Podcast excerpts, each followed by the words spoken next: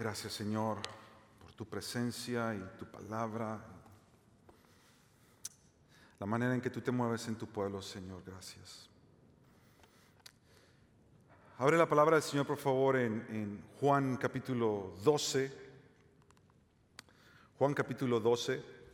Tenemos la, el texto hoy en, en, en nuestras pantallas. Vamos a leer de los versículos um, doce al diecinueve. El Evangelio de San Juan, capítulo doce, versículos doce al diecinueve. Estoy leyendo de la Nueva Biblia de las Américas.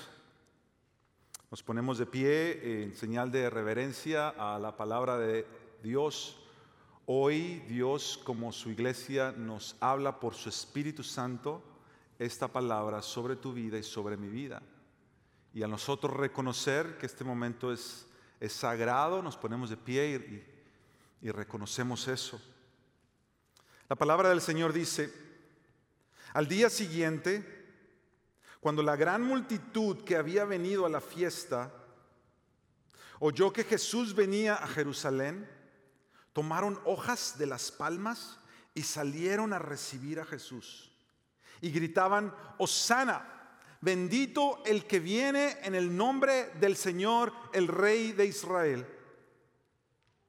Jesús, hallando un asnillo, se montó en él, como está escrito: No temas, mira, Sión, he aquí tu rey viene, montado en un pollino de asna. Sus discípulos no entendieron esto al principio, pero después, cuando Jesús fue glorificado, entonces se acordaron de que esto se había escrito de él y de que le habían hecho estas cosas. Y así, la multitud que estaba con Jesús, cuando llamó a Lázaro del sepulcro y lo resucitó de entre los muertos, daba testimonio de él. Por eso la multitud fue también a recibir a Jesús, porque habían oído que él había hecho esta señal. Entonces los fariseos se decían unos a otros: ¿Ven que ustedes no consiguen nada? Miren, todo el mundo se ha ido tras él. Esta es la palabra del Señor. Oremos. Padre, una vez más, en dependencia a ti y a tu Espíritu Santo, te pedimos, Señor, que hagas hoy un milagro más sobre nuestras vidas.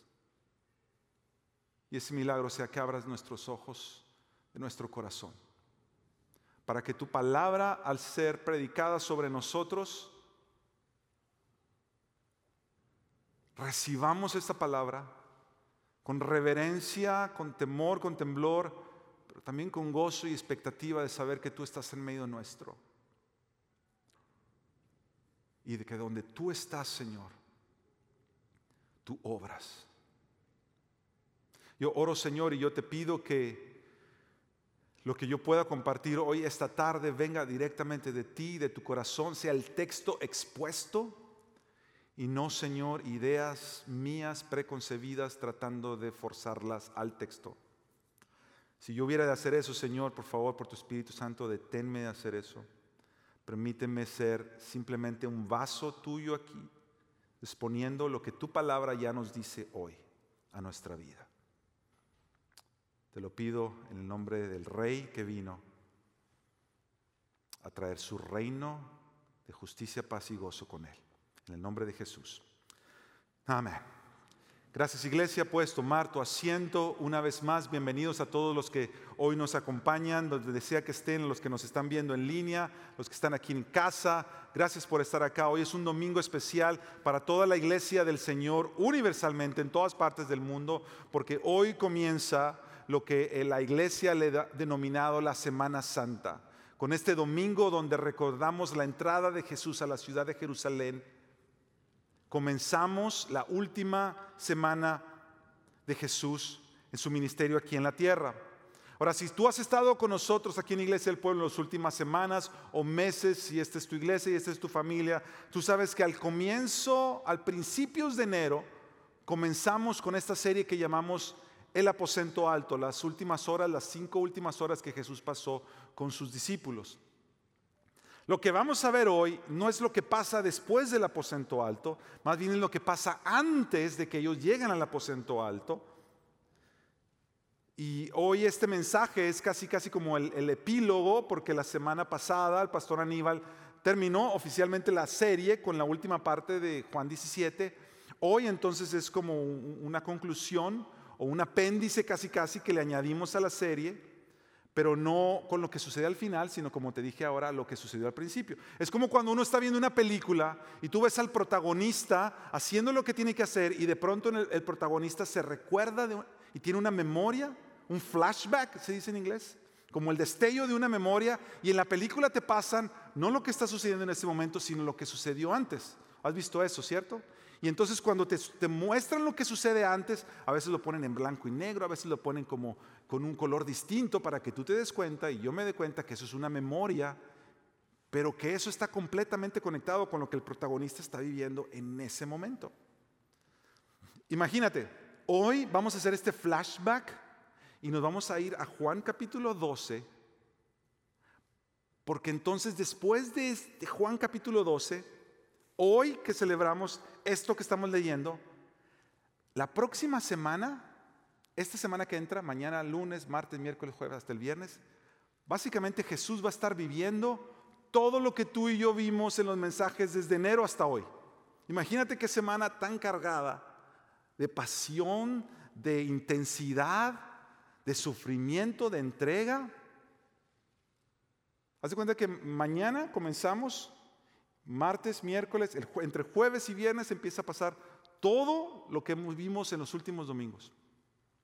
Entonces hoy quiero que tú hagas este, este flashback conmigo y nos vayamos a Juan capítulo doce, antes de que, de que Jesús comience esta cena con sus discípulos en el aposento alto, para que veamos esta entrada de Jesús a la ciudad de Jerusalén en sus últimos días.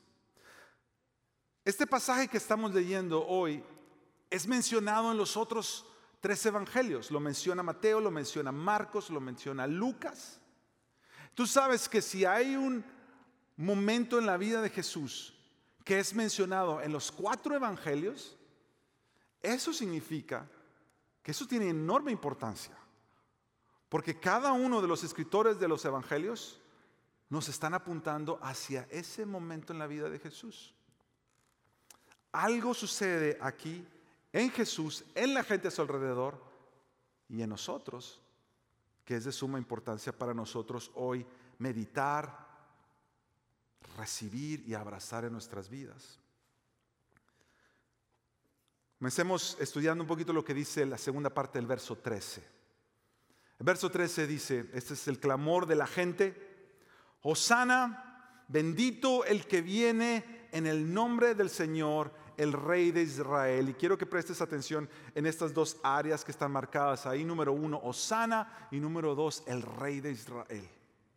Hosana y el Rey de Israel. Como lo leímos hace rato, y para hacer el recuento, Jesús, después de todo su ministerio, se prepara para entrar a Jerusalén, donde él sabía que sus días iban a terminar. Él sabía que ahí su vida iba a ser entregada en rescate por muchos. Ha preparado a sus discípulos. Ellos quizás no le han entendido completamente todo lo que él les ha explicado, pero de todas maneras la hora de la verdad ha llegado.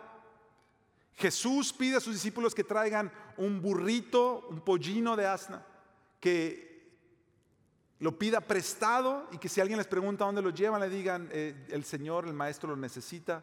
Le traen este pollino, este burrito, y sobre este burrito Jesús entra a la ciudad, y entrando a la ciudad hay un vitoreo de la gente.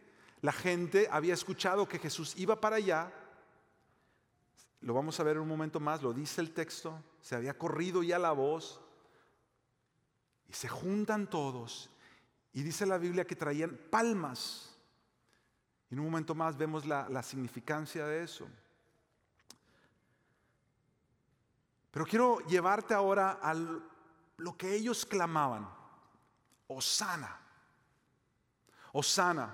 Hosana es una palabra, eh, es una transliteración del, del hebreo al griego, porque en realidad es una palabra hebrea, pero que luego la, la, la, la escribieron como les sonaba a los griegos, y así la tenemos tú y yo en nuestro Nuevo Testamento. Osana es, es la combinación de dos palabras en hebreo. La primera palabra es Yasha y la segunda es Ana, y tú las juntas es Yashana.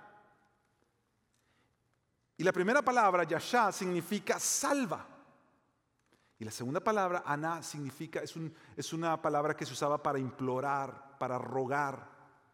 Cuando tú las juntas, el significado de estas dos palabras es: sálvanos, te rogamos. Es un clamor y es una petición diciendo: Señor, sálvanos, te rogamos, te lo pedimos. Es, Osana es un clamor de dependencia, donde tú estás diciendo: yo no puedo, sálvame por favor, sálvame por favor. Ahora, en la Biblia tú vas a encontrar palabras como estas. Aleluya, por ejemplo, es una palabra hebrea que significa alabado sea el Señor. Halel es una palabra hebrea que significa alabar, exaltar, y ya era la palabra con la que se describía al Señor Dios. Aleluya significa alabado sea el Señor. Mientras yo estaba leyendo esto y, y, y meditaba en el significado de Osana, yo me daba cuenta que, que, que muchas veces yo soy muy pronto para querer llegar al aleluya, y muchas veces no me doy cuenta que antes de llegar al aleluya, muchas veces tengo que decir Osana. Me daba cuenta que, que antes que cantar un fuerte aleluya, muchas veces el Señor te llama a cantar un fuerte Osana. Porque a nosotros, ninguno de nosotros nos gusta pasar por el momento duro y decirle al Señor: sálvame, te lo ruego. Nosotros queremos vivir en, siempre en el aleluya, alabado sea Dios por todo lo que estoy viviendo. Pero muchas veces el camino a un aleluya tienes que pasar primero por el Osana. Y eso es bueno para tu alma, y eso es bueno para mi alma. Aún en la vida de Jesús, Jesús en el jardín de Getsemaní, muchas veces antes que clamar un tierno Abba, Abba Padre, Abba siendo una vez más la palabra hebrea que se usaba para, para hablarle a Dios como papá, como papi, padre cercano a mí, como Jesús en el jardín diciéndole: papá, que sea lo que tú quieras. Jesús, antes de decir Abba, en cierto sentido, él dijo Osana cuando decía: Señor, ¿hay alguna manera que yo pueda librarme de esto?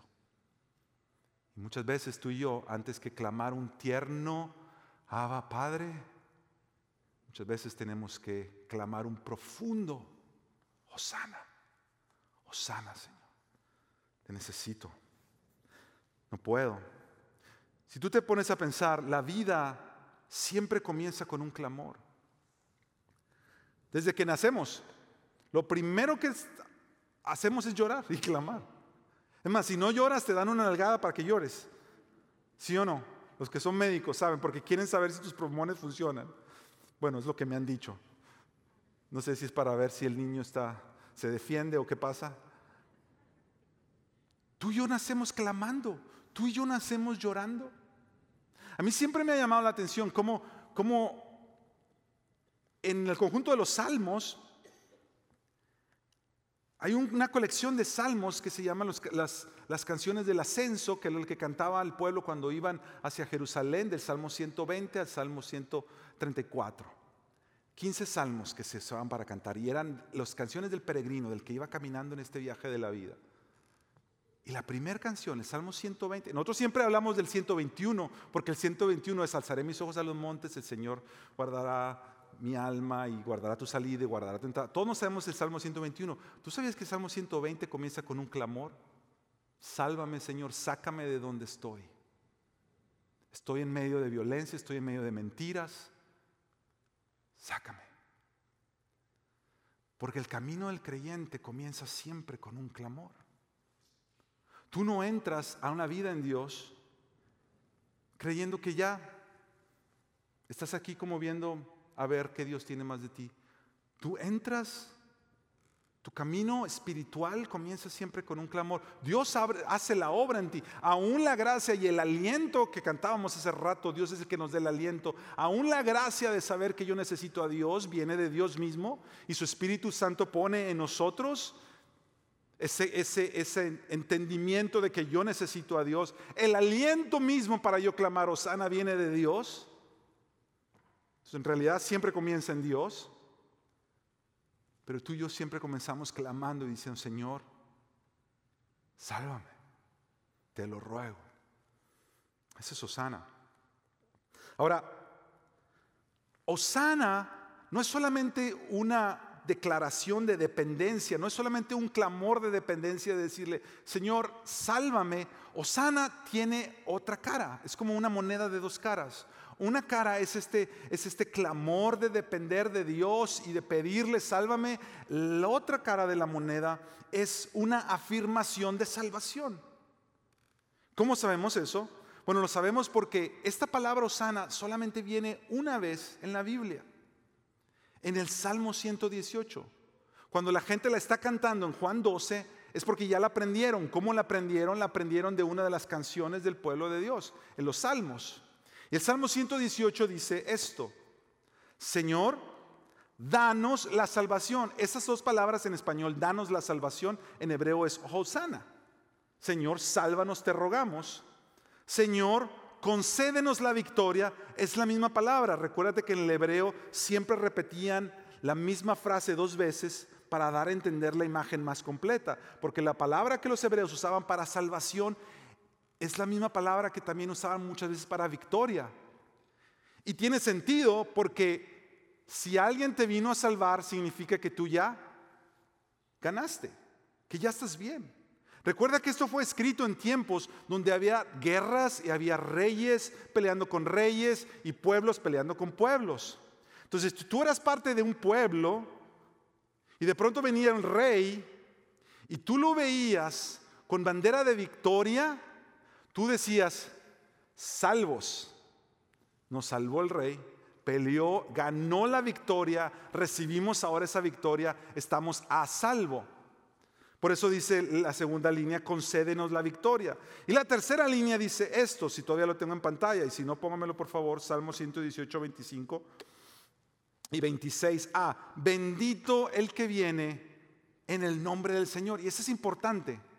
Bendito el que viene en el nombre del Señor, porque aquí es cuando Hosana cobra este otro significado, de que no nada más es: Señor, te rogamos en, en forma de dependencia que nos salves, pero eres una afirmación de que hemos sido salvados, porque es bendito aquel que vino a salvarnos.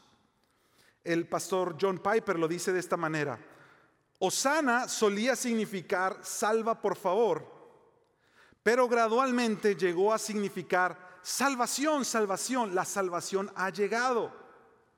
Solía ser lo que tú dirías al caerte al agua, pero llegó a convertirse en lo que dirías cuando veas al salvavidas venir a salvarte.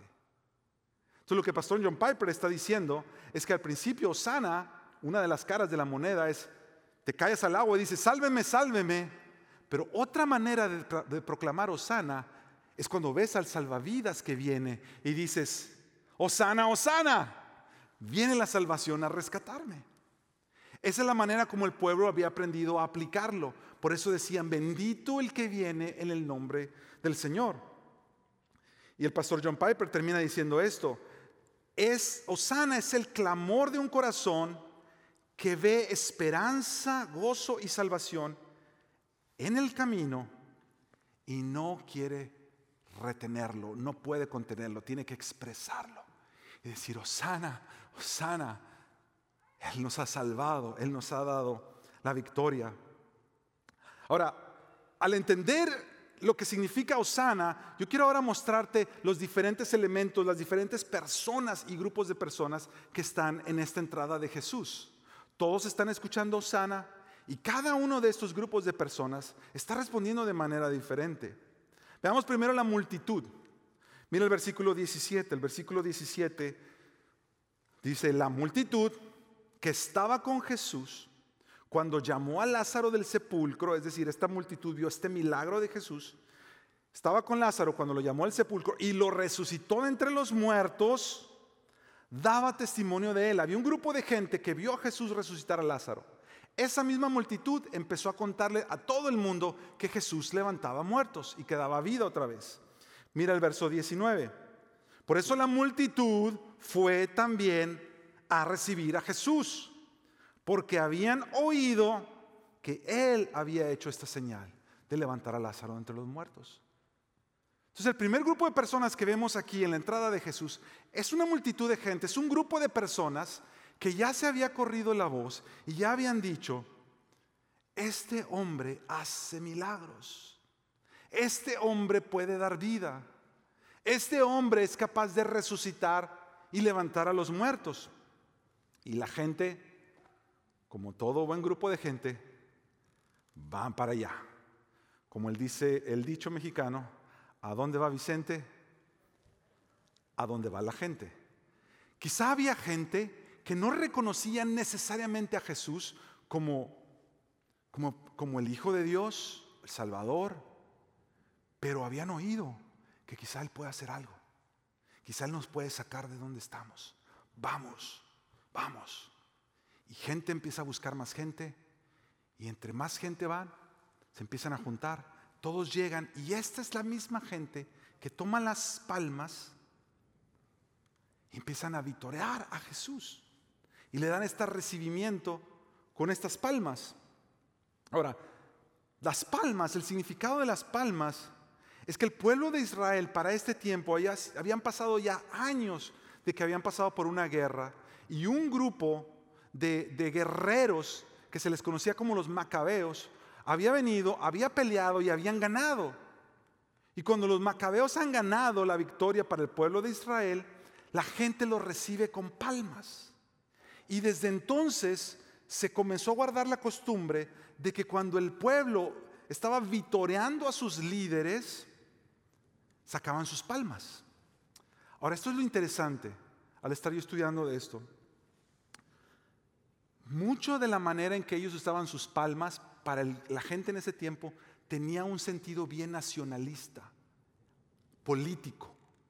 Es decir, nosotros somos del pueblo de los israelitas, del pueblo de Dios, y Dios nos va a mandar un rey para liberarnos de esta opresión que estamos viviendo bajo los romanos. Ahora, recuerda esto: en el tiempo en que ellos están viviendo, cuando yo te hablo a ti de Jesús viniendo como el rey, quizá porque estamos en la iglesia y estamos leyendo la Biblia y entendemos qué significa eso, para ellos, muchos de ellos, el entendimiento es: Dios va a mandar Dios nos va a mandar un caudillo que va a luchar y va a traer revolución y va a derrocar a este gobierno que tenemos encima de nuestros, porque nosotros somos el pueblo de Dios, y va a venir y a tirarlos y nos va a levantar otra vez a donde nosotros legítimamente nos toca estar, como el pueblo número uno de todo el mundo. Ellos no están esperando transformación de su alma, ellos no están esperando. Ellos lo que quieren es, un, es una salvación de sus problemas. Yo creo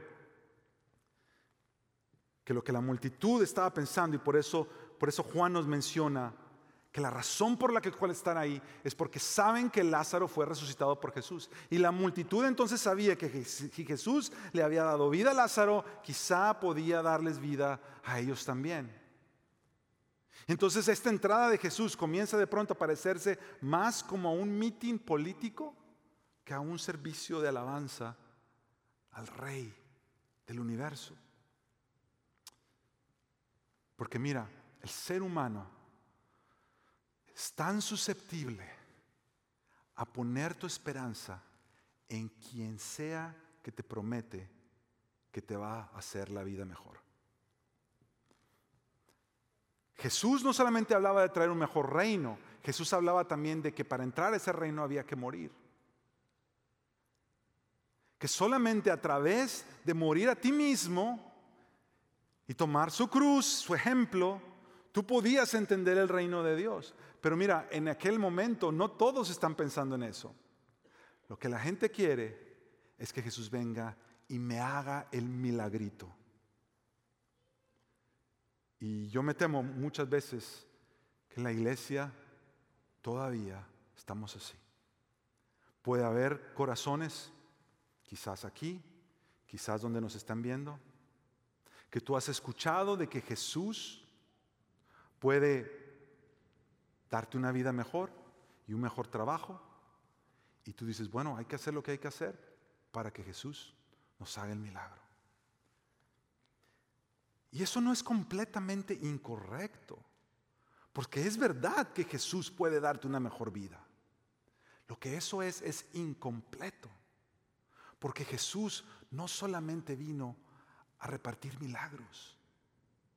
Jesús vino a dar vida nueva, a hacernos, llevarnos a nosotros mismos, a darnos cuenta de cuánto nosotros necesitamos morir a este corazón egoísta para renacer a un corazón renovado por Dios. Eso es lo que, ese es el verdadero reino de Jesús. Y Jesús lo va a probar precisamente en la manera que Él está entrando. Mira, yo estoy convencido que, como te decía hace rato, el mundo, todos nosotros como seres humanos, estamos tan susceptibles. Cada mitin político que hoy estamos viendo, hoy que nuestras nuestros campañas políticas están tan polarizadas, no solamente en esta nación, pero en todas las naciones de la tierra. La gente se está vol- volcando al, a la política. Hay eh, observadores de la cultura, creyentes y cristianos, que le están llamando a la política la nueva religión. Porque tú estás viendo hoy la misma pasión que tiene la gente por sus políticos predilectos o por su partido político al cual se dan. Es la misma pasión, casi casi de una pasión eh, de, por dogmas, por fe, por el celo que Dios merece, eh, se está entregando a la política de esa manera.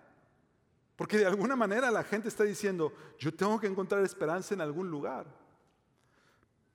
Blaise Pascal fue un, un matemático francés, filósofo, y fue un teólogo, fue un creyente, y había puesto su fe en Jesús. Y Blaise Pascal hace siglos atrás ya nos estaba diciendo esto: lo que nuestros anhelos y nuestra impotencia proclaman es que hubo una vez en el hombre una verdadera felicidad, de lo cual lo que ahora queda es solo una huella y un rastro vacío.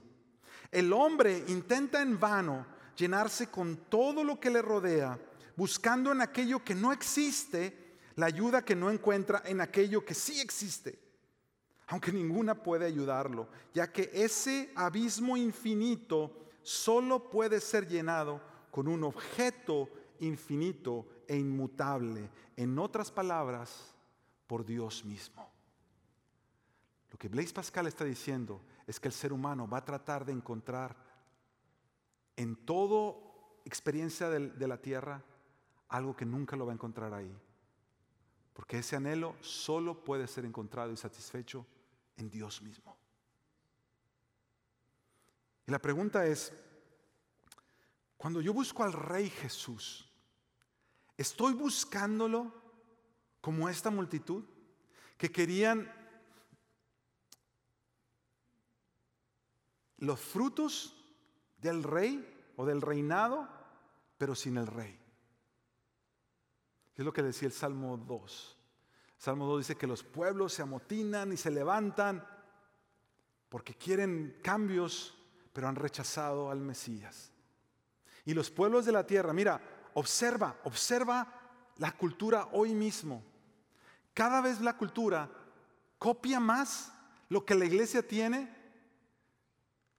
Si la iglesia, el Señor la llamó a hacer bendición a su comunidad, hay gente afuera que dice, yo no necesito de Dios para ayudar a mi comunidad. Mira todo lo que nosotros hacemos, estas obras sociales y esto, aquello.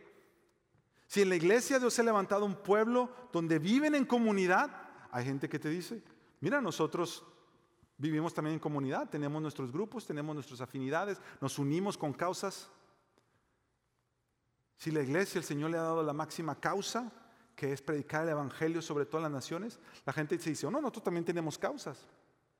Lo que el mundo está buscando, la opción que el mundo, que la cultura hoy en día, la cultura secularista que estamos viviendo, es proveerte de todos los frutos aparentes del reino sin un rey, sin el Rey Jesús. Yo me acuerdo que uh, el pastor Aníbal hace tiempo predicó de esto y estábamos comentando hace tiempo de este, uh, un pastor en Australia que, que nosotros hemos seguido mucho últimamente que se llama Mark Sayers.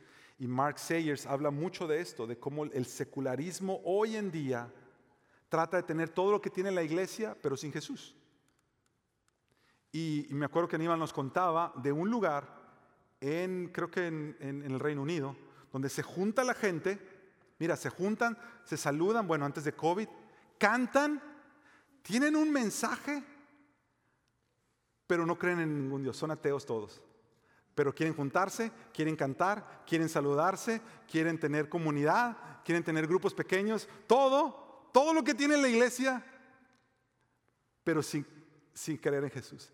Mi hermano, mi hermana, ese es el mundo en el que vivimos.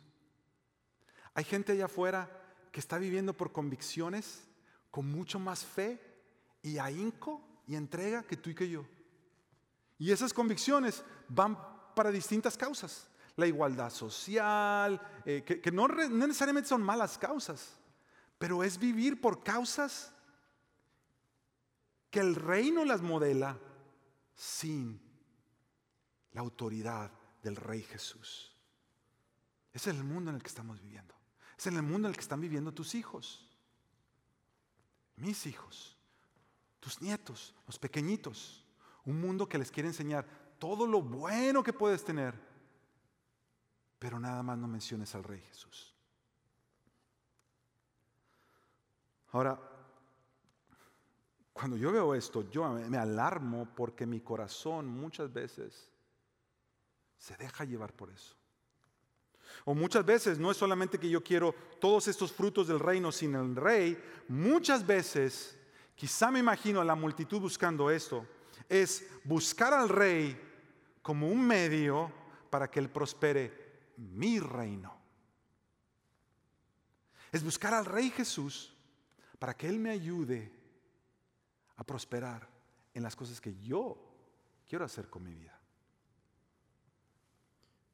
Yo creo que parte del pueblo de Dios en esta cultura también, no solamente tan secular, pero en esta cultura tan consumista y tan individualista que vivimos, el peligro es ese.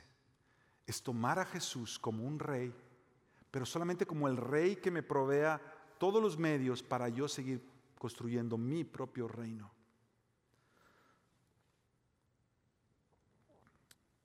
El pastor John MacArthur, haciendo su comentario de este mismo pasaje, él dice que días más tarde, esta misma multitud que está vitoreando al Rey Jesús, lo rechazarían porque no les proveyó la liberación política y militar que ellos esperaban. A final de cuentas, los mismos que clamaron Hosana fueron los que clamaron crucifícalo, porque este rey venía a ofrecerles algo que ellos no querían. Ellos no querían morir a sí mismos y recibir una nueva vida. Ellos lo que querían es: resucítame todas estas cosas que tengo muertas, y así como resucitaste a Lázaro, házmelo, levántame esto. Mi, mi, mi, qué sé yo, trabajo, empresa, familia, estudios. Solamente un medio para que me haga algún milagro. Señor, nos guarde. Señor, nos guarde de acercarnos a Jesús así. Ahora, no solamente estaba este grupo de la multitud buscando un rey, pero estaban los religiosos también. Y los religiosos o los fariseos tienen otro tipo de respuesta. Mira lo que sucede en el versículo dieciocho. Los fariseos se decían unos a otros: ¿ven que ustedes no consiguen nada? Miren, todo el mundo se ha ido tras él. Los fariseos este, era este grupo que se sentían a sí mismos los guardadores de la religión pura del pueblo de Israel. Jesús atentaba en contra de sus deseos Y de, y, de, y de lo que ellos creían que era lo correcto, porque Jesús no solamente había venido a traer una serie de mandamientos que él estaba enseñando a la gente que siguieran, no, no, pero Jesús traía con él un espíritu, el espíritu de Dios, para que la gente pudiera vivir como Dios quería que viviéramos. No era solamente el conjunto de mandamientos, las reglas, haz esto, no lo hagas. Jesús venía a traer un nuevo corazón, para que ese nuevo corazón quisiera obedecer a sus mandamientos y pudiera obedecer a sus mandamientos ahora en él. Y, y, y entonces los fariseos siempre se sintieron amenazados por Jesús. Y es, es como que ellos están hablando entre ellos y se están diciendo, ya ven, es inútil. Es inútil todo lo que estamos haciendo porque toda la gente lo sigue siguiendo, lo sigue buscando. No hemos logrado nada. En medio de su, de su celo de guardar esto que ellos creían que era la religión pura, decían, es inútil, la gente se va tras él. Ahora, para estos dos grupos, para la multitud y para los religiosos, el hecho de que Jesús hubiera venido con un pollino de asna, en un burrito, ya solamente con Jesús hacer ese acto, en un tiempo donde los reyes, cuando venían a la guerra, venían en caballos, con grandes escoltas. Jesús escoge un burrito. Yo me imagino a los fariseos que eso es lo que más, una de las cosas que más les ha de haber dolido. Porque ese hombre que no es estudiado y que anda en ese animalito, que no tiene la dignidad y el porte que nosotros llevamos, ¿por qué la gente lo sigue?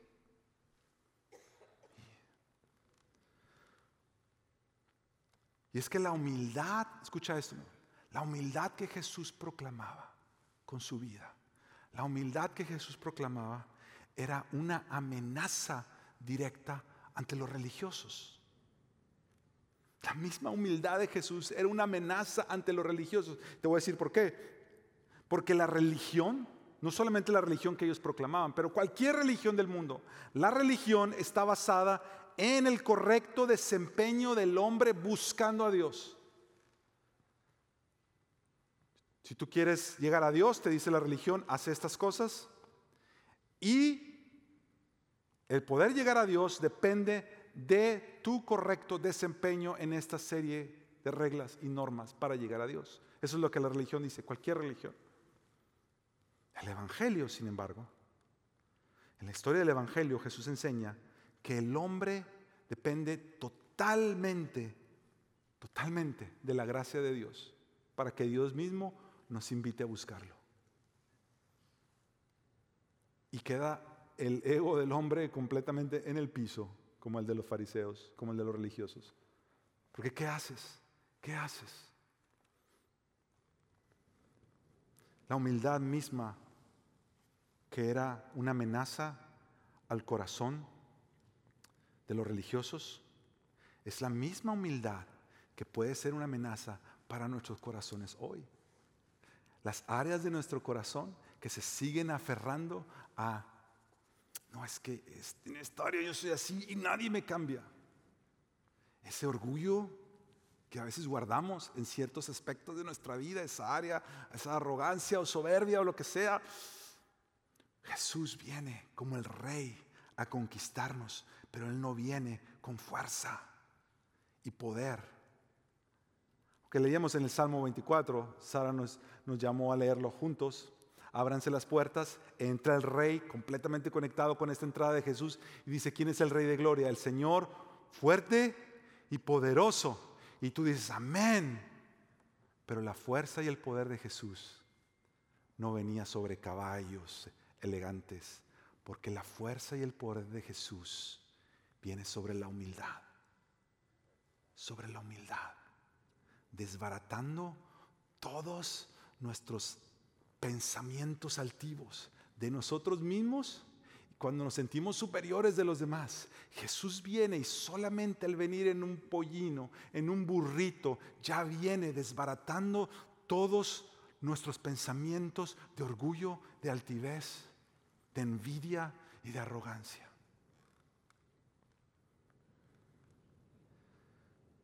Hoy Jesús está aquí. Hoy viene a tu vida. Y hoy viene a mi vida. Y la pregunta es, ¿estoy yo dispuesto a no buscarlo solo como un rey para que me levante mi, mi reinecito que se me está cayendo? ¿Estoy yo dispuesto a recibirlo a Él con todo su reino? No nada más recibir los frutos del reino sin tenerlo a Él como rey. ¿Estoy yo dispuesto a que Él traiga su reinado de humildad, aunque eso conlleve la amenaza de derribar fortalezas de mi vida que quizá a veces yo no quiero soltar. Déjame mostrarte el último grupo para ir a una de las últimas porciones que queremos ver hoy. Este último grupo son los discípulos que están reconociendo al Rey. Mira el verso dieciséis. Sus discípulos no entendieron todo esto que está pasando, no lo entendieron al principio. ¿Por qué él viene en un burrito? ¿Por qué está entrando así? ¿Por qué la gente está recibiendo? No entendieron al principio, pero después, cuando Jesús fue glorificado, es decir, cuando él ya va a la cruz y él, ellos lo ven morir y se dan cuenta, este es el Hijo de Dios, de verdad. Entonces se acordaron después de que esto se había escrito de él y de que les había dicho estas cosas, de que Jesús ya les había explicado esto, solamente que ellos no lo entendían. Pero la manera en que, la manera en que ellos ven a Jesús entregarse al mundo en la cruz, les hace entender y conectar con lo que ya estaba escrito acerca de Jesús y acerca del Mesías. Mira el verso catorce, que esto es lo que ellos están, esto es lo que él les hace a ellos recordar. Jesús, hallando un asnillo, se monta en él como está escrito. Mira, esta parte es muy importante porque dice, esto sucede como está escrito. ¿Qué es lo que está escrito? Esto es lo que nos dice Juan que estaba escrito. No temas. Mira, Sión, he aquí tu rey viene.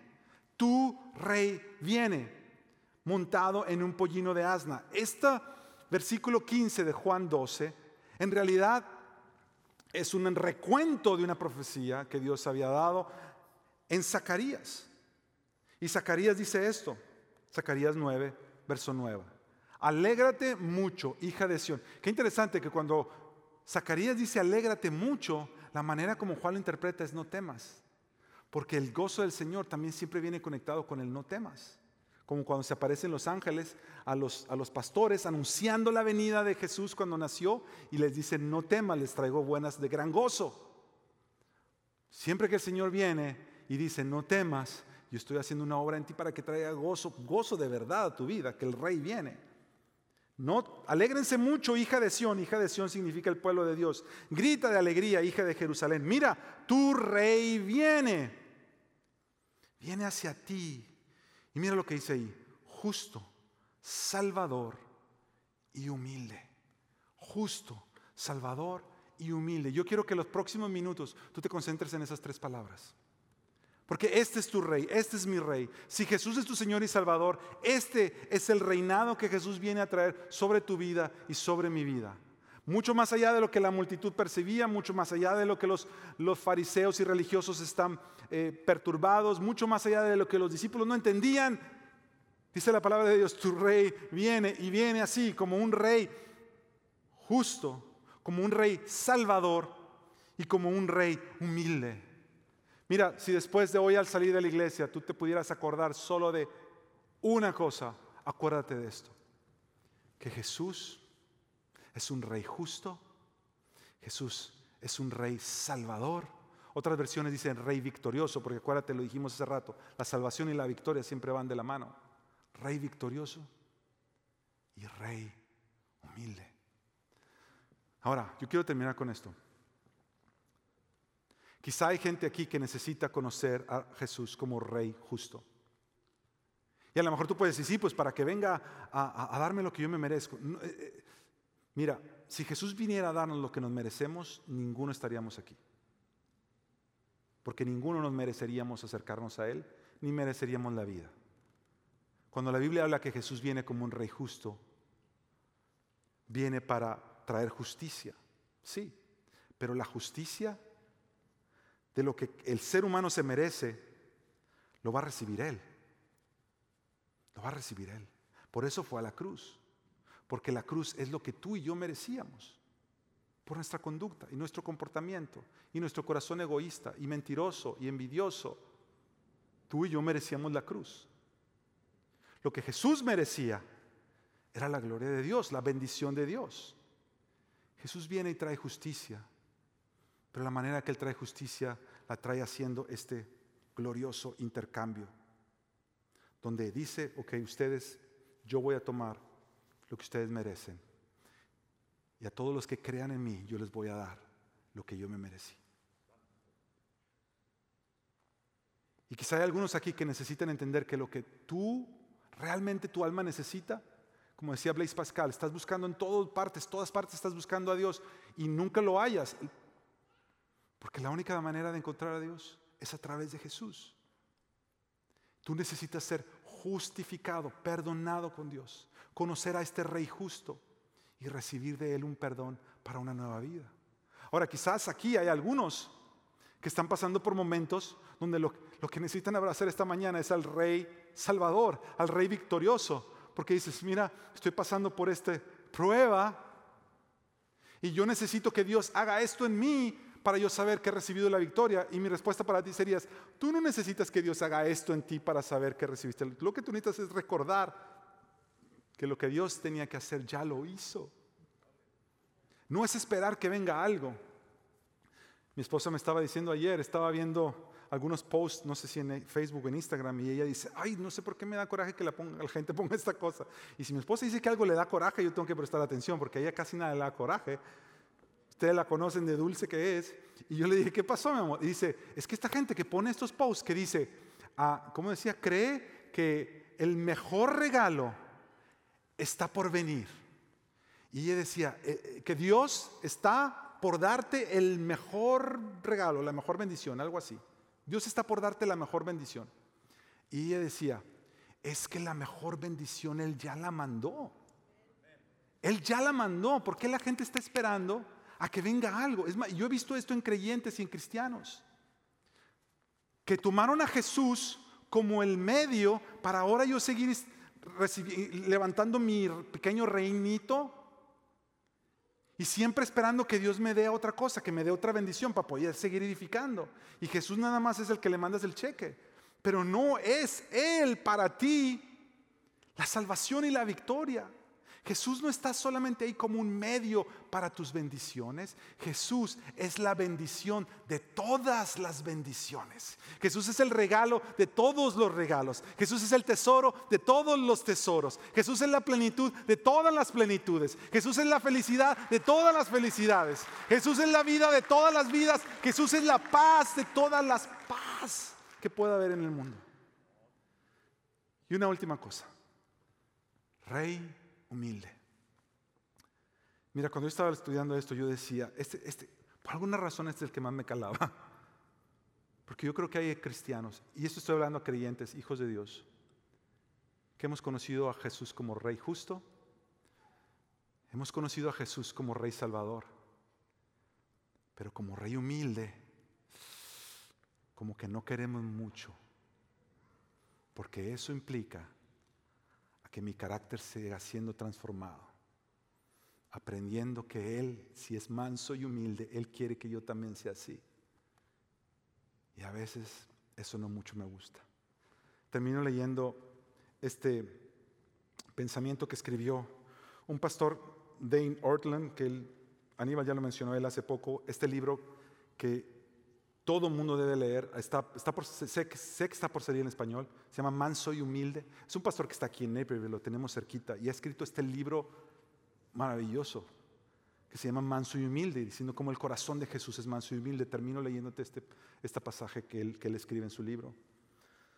Dice, manso y humilde, esto es, según su propio testimonio, el corazón mismo de Cristo. Esto es lo que Cristo decía de sí mismo. Esto es quien Él es. Él es tierno, abierto, comprensivo, dispuesto. Si se nos pide que describamos solo una cosa sobre quién es Jesús, estaríamos honrando sus propias enseñanzas si nuestra respuesta fuera, Él es manso y humilde. Él es manso y humilde, no severo, no reaccionario, no alguien que se exaspera fácilmente. Jesús es la persona más comprensiva del universo. La postura más natural para Él no es la de un dedo acusador, sino la de los brazos abiertos. Y así, con sus brazos abiertos, Jesús sobre la cruz va a entregar su vida para reinar sobre todos aquellos que se rindan a su reinado, para reinar sobre ellos como Rey justo, para reinar como un Rey Salvador, victorioso para reinar como un rey humilde. Vamos a orar. Jesús, ¿cuánto te necesitamos? Nuestro corazón clama: Hosana, Hosana. Y clamamos Hosana, no solamente clamando Hosana como alguien que dice: Señor, sálvame, te necesito. Y sí lo hacemos así.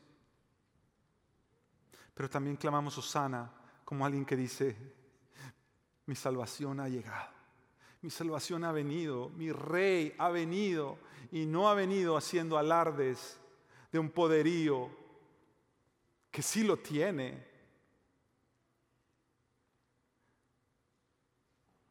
pero viniendo en humildad y en mansedumbre, porque ahí está su poder. Y con eso silenció a los poderes mismos del infierno y le dio vida nueva a su pueblo. Ponte de pie, iglesia, por favor, y juntos proclamemos esta verdad de este rey entre nosotros, Rey Jesús.